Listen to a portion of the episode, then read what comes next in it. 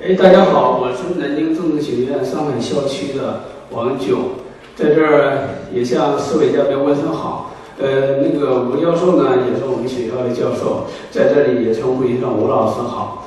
那么今天上午呢，听了，尤其是听完两吴院郑院士和这个吴教授的一个演讲，一个讲创造，一个讲节制，一个讲物质呢，一个讲精神层面的，可以说相当于等，很受教育和启发。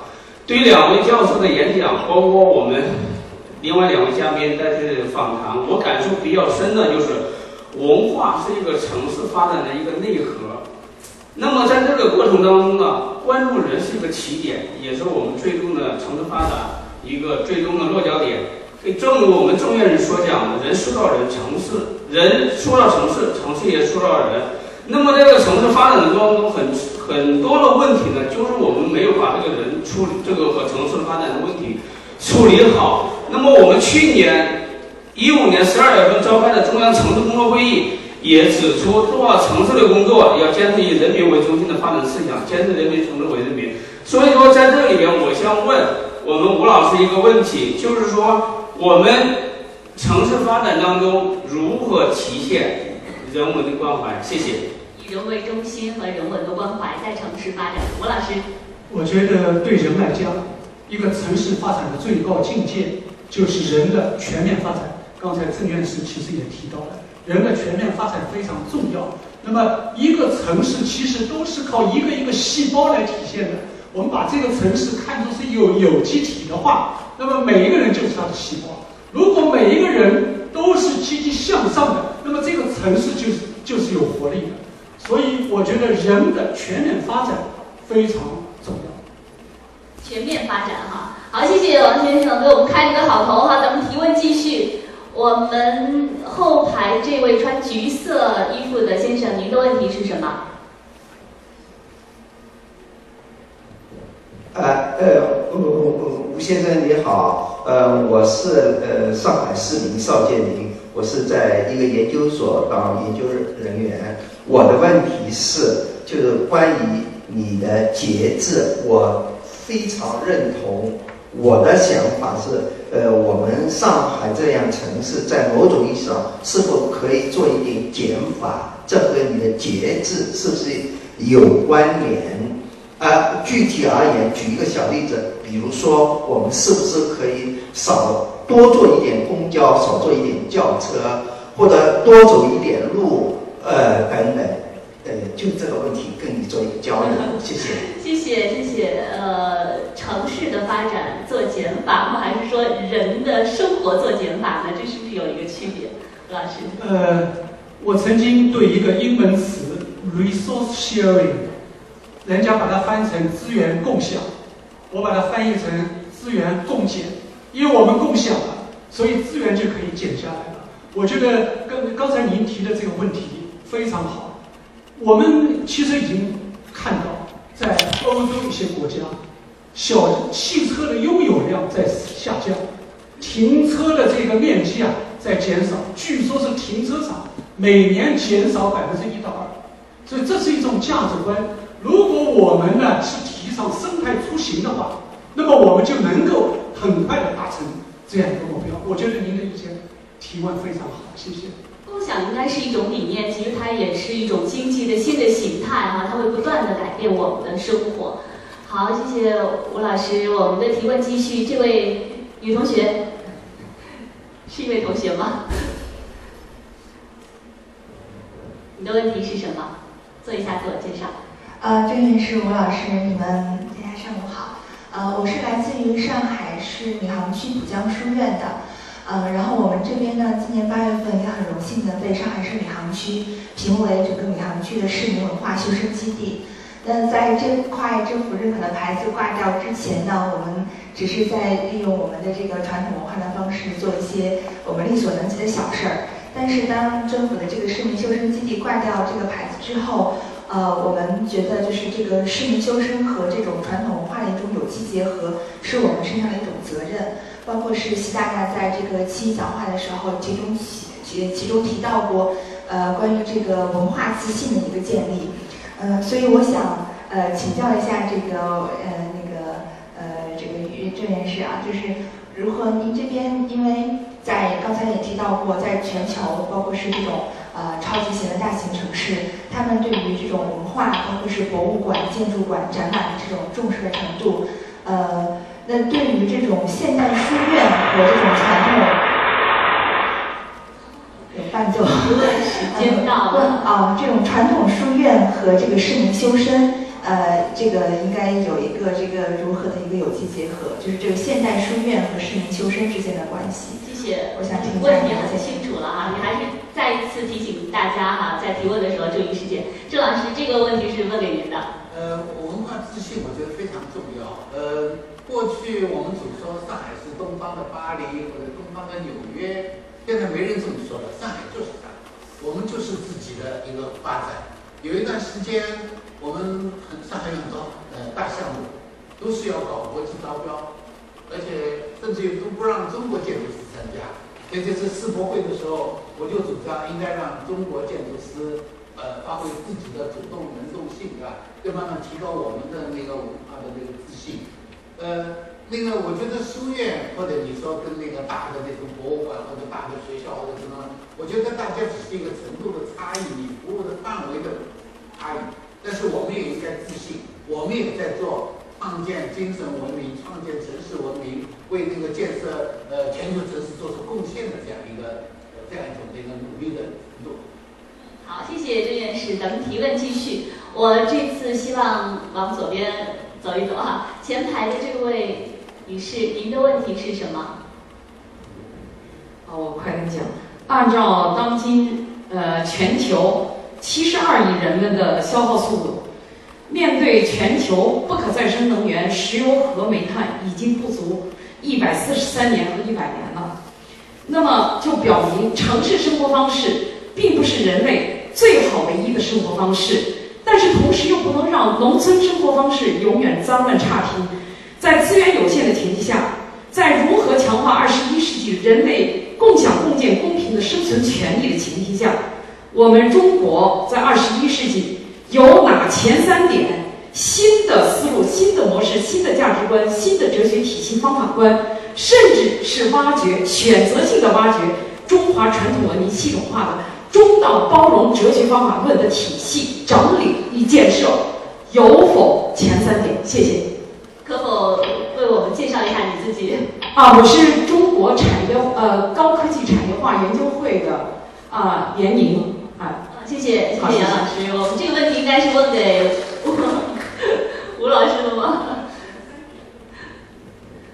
前三前三就是有没有一些新思路、新模式、新价值观，乃至于新的哲学体系方法，甚至是选择性挖掘我们中华大智慧里头的。一些哲学方法论体系，拿前三点来看看？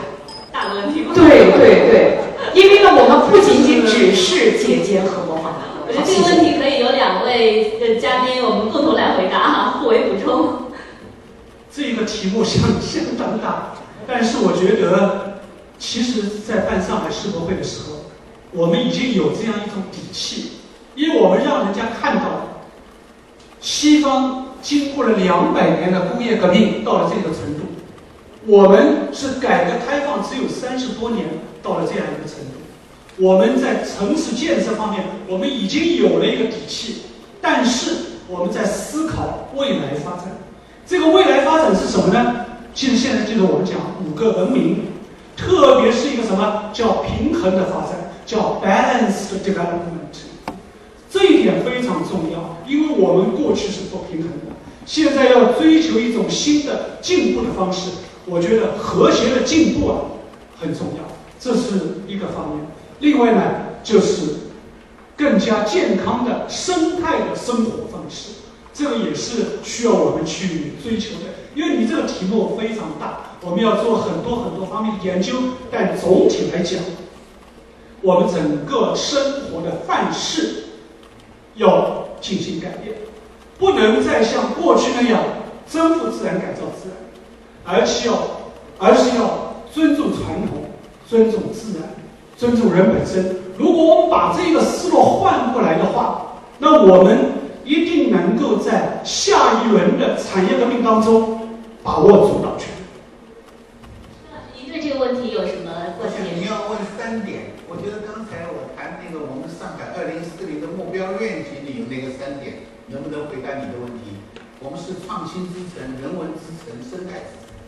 就是说我们现在这个发展，可能像您说的，就是城市有很多问题，但是如果我们能够做到创新、人文、生态，可能就解决这个问题。世博会期间有一个那个罗阿馆，就法国的那个罗阿大区那个馆，它里面有一条。就说城市就是为了要解决问题的，城市确实是有很多问题。那么从我们国内现在城镇化、新型城镇化的发展过程来看呢，其中也有一个非常重要的，就是我们城市要跟乡村共同发展。你如果农村问题没有解决好，你那个城镇化是跛脚的。所以这个两个要平衡的发展，这种结合的，不知道能不能回答您的问题。好，谢谢二位。我们接下来提问继续哈，呃。左手边这位先生戴眼镜的这位先生，您的问题是什么？您好，两位老师，我自我介绍一下，我姓柴，叫柴俊，上海市民。非常巧合的时候，国庆节期间，我在上海图书馆正好做了两天志愿者，就在西馆的上海收藏协会办的指尖上的国粹展览。嗯，刚才吴院吴参事说的那个问题，我讲一下我的看法。我认为在中国根本不缺少这个工匠精神。但是中国的工匠精神呢，有一个中国文化的一个特色，就是中国文化它本身就是温和内敛的，它不炫。而且作为我们要推广这个工匠精神的时候，第一步推广的一定是那些自我能够宣传的那些人。但实际上很多工匠他并不擅长自我宣传。那么怎么样让更多的人发掘到这些不擅长自我宣传的人的工匠精神的优秀的手艺？怎么样帮助他们推广？呃，我想问一下这个问题，谢谢。个体的哈，这个工匠精神、工匠人的推广问题。呃，首先非常感谢您为上海图书馆做贡献，当志愿者。我同意您其中的一个观点，就是自愿奉献。我觉得自愿奉献非常重要，这是一种非常好的精神。志愿者有这样一个特征，就是。奉献爱心的同时，也在传递爱心，传递爱心。也就是说，我把爱心传递给其他人。我举个例子啊，在上海世博会上，上海世博会，我们一开始做研究的时候，最担心的一个风险是什么呢？踩踏。但是在一百零三万那一天的时候，没有发生踩踏，是因为什么？志愿者在这个当中在协调。如果说没有志愿者这么多的志愿者在给你进行协调平衡的话，那肯定会发生踩踏事件。那么你想，很多人看到志愿者都很感动，你自愿来为这里来呃到到世博会来工作。另外呢，看到其他人都排队，我也不好意思，我也要排队。所以爱心是可以激发的，爱心是可以传染的。正因为这样。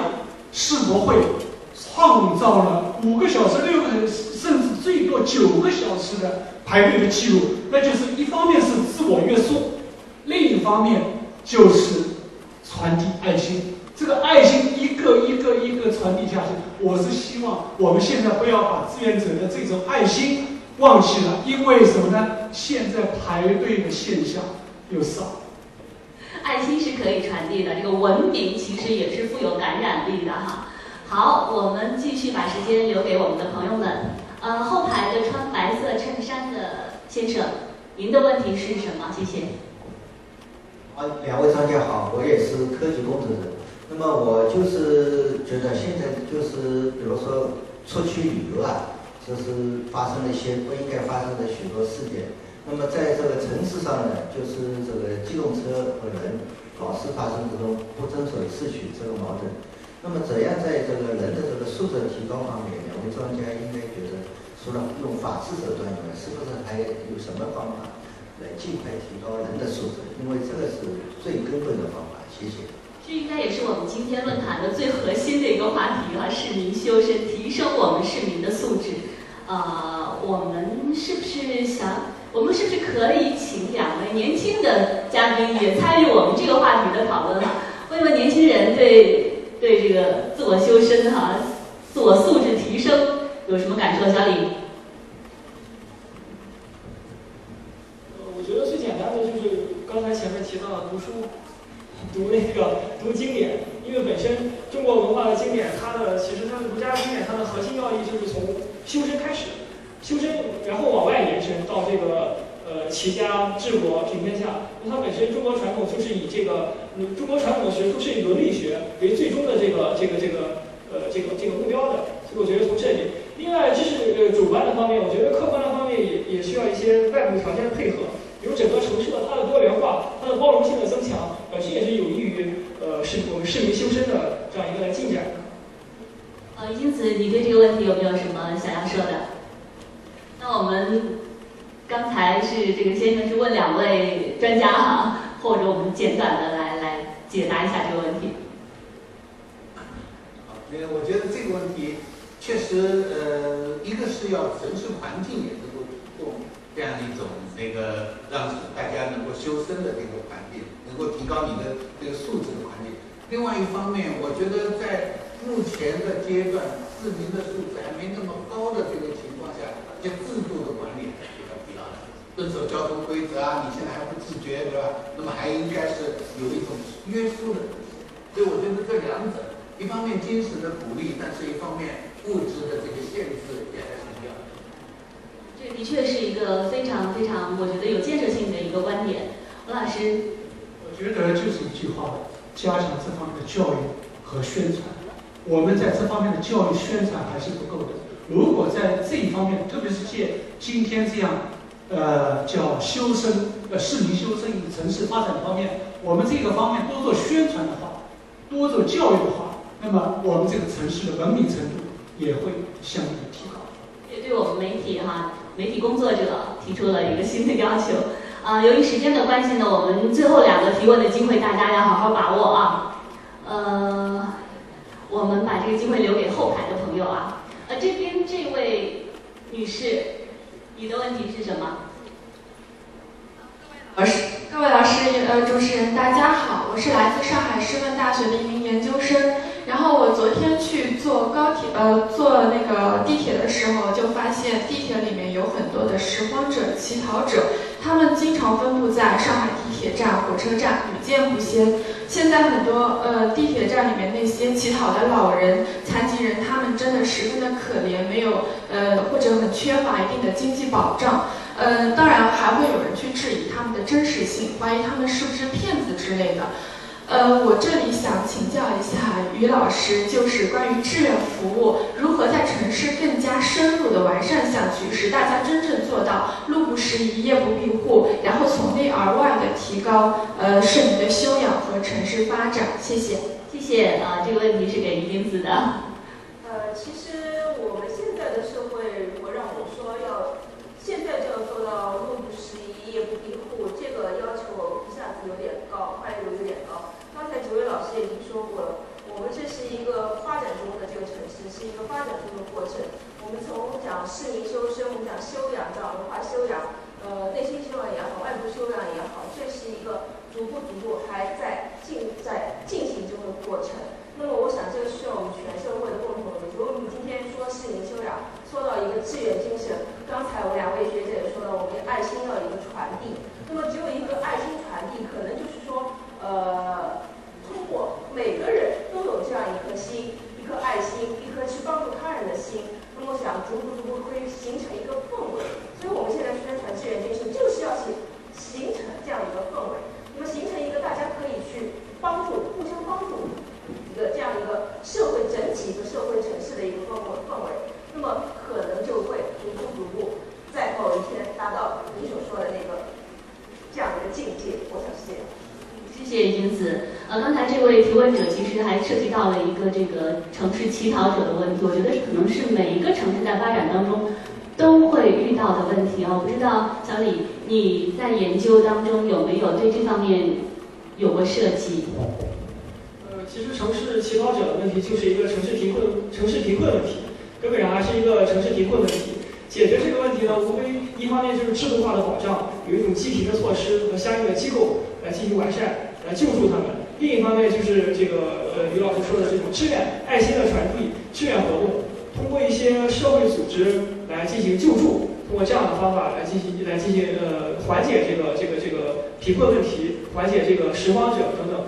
另外就是我觉得，毕竟是一个发展的过程，正好现在中国这三十年处在一个转型的时期，一个发展中，是一个发展中的国家。上海还是一个迈向卓越全球城市的城市，所以目前遇到的一些问题，一些很棘手的问题也很正常，需要等待时间来慢慢的解决。